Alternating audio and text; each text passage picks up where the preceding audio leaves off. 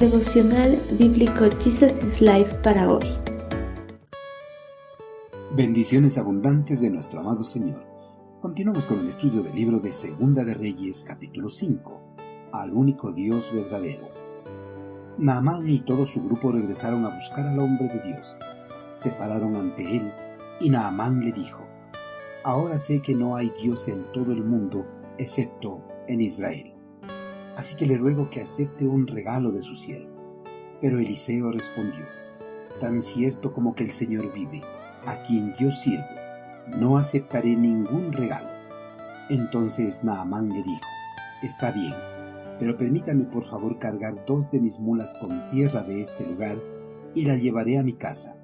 A partir de ahora, nunca más presentaré ofrendas quemadas o sacrificios a ningún otro Dios que no sea el Señor.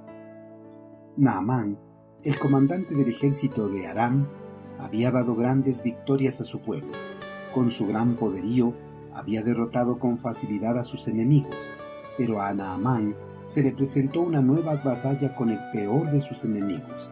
En esta batalla, su fuerza, su poderío y las estrategias militares no le estaban sirviendo de nada. Poco a poco estaba siendo derrotado por este enemigo. El enemigo de Naamán era la lepra. Esta enfermedad, muy similar al SIDA de hoy, era una de las enfermedades más temidas de la época algunas formas eran extremadamente contagiosas y en muchos casos incurables. En el peor de los casos, la lepra ocasionaba la muerte. Por la gravedad de esta enfermedad, muchos leprosos eran forzados a salir de las ciudades a campos abiertos para que estén en una cuarentena total. Ante esta enfermedad, Naamán había buscado ayuda en los adivinos, profetas, sacerdotes y dioses paganos de Siria pero ninguno de ellos había logrado hacer algo para contrarrestar los efectos de esta terrible enfermedad. Por eso cuando Naamán supo que había una luz de esperanza en Israel para vencer esta enfermedad, con la venida del rey de Aram, se dirigió a Israel en busca del profeta de Dios. Una vez que Naamán llegó a la morada del profeta Eliseo, recibió órdenes específicas a través del siervo del profeta, el gran héroe a pesar de no estar seguro de que las instrucciones recibidas iban a hacer efecto, lo cumplió por las insistencias de sus siervos que le habían acompañado. Una vez que Naamán terminó de bañarse en el río Jordán, las escamas de la lepra poco a poco fueron cayendo hasta que el cuerpo quedó totalmente limpio de toda llaga. Una vez sano, Naamán regresó donde Eliseo para agradecerle y recompensarle por haberle ayudado. Delante del profeta, Naamán reconoció que el poder del Dios de Israel le había sanado.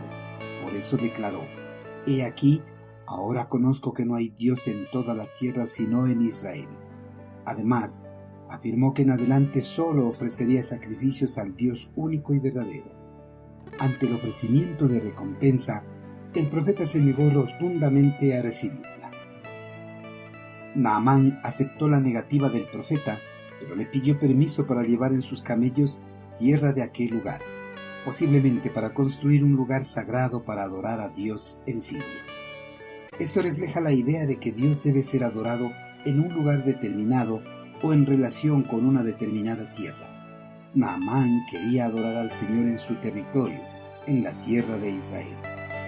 Queridos hermanos, Naamán, antes de conocer el poder sorprendente del eterno Creador, había sido su enemigo y por ende enemigo del pueblo israelita, por ser el capitán del ejército sirio. Pero debido a su enfermedad, pudo conocer al único Dios verdadero, quien obtuvo su bondad, gracia, misericordia y sanidad. Gracias a estos preciosos regalos, Naamán decidió cambiar por completo su vida de adoración.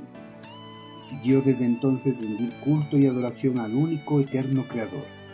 Hermanos, nosotros antes de conocer a Cristo Jesús, estuvimos infectados por la enfermedad del pecado.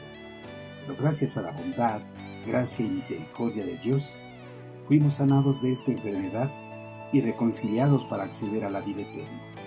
Por eso, en gratitud a esas dádivas, al igual que Naamán, nosotros debemos rendir culto y adoración únicamente a nuestro amado Creador.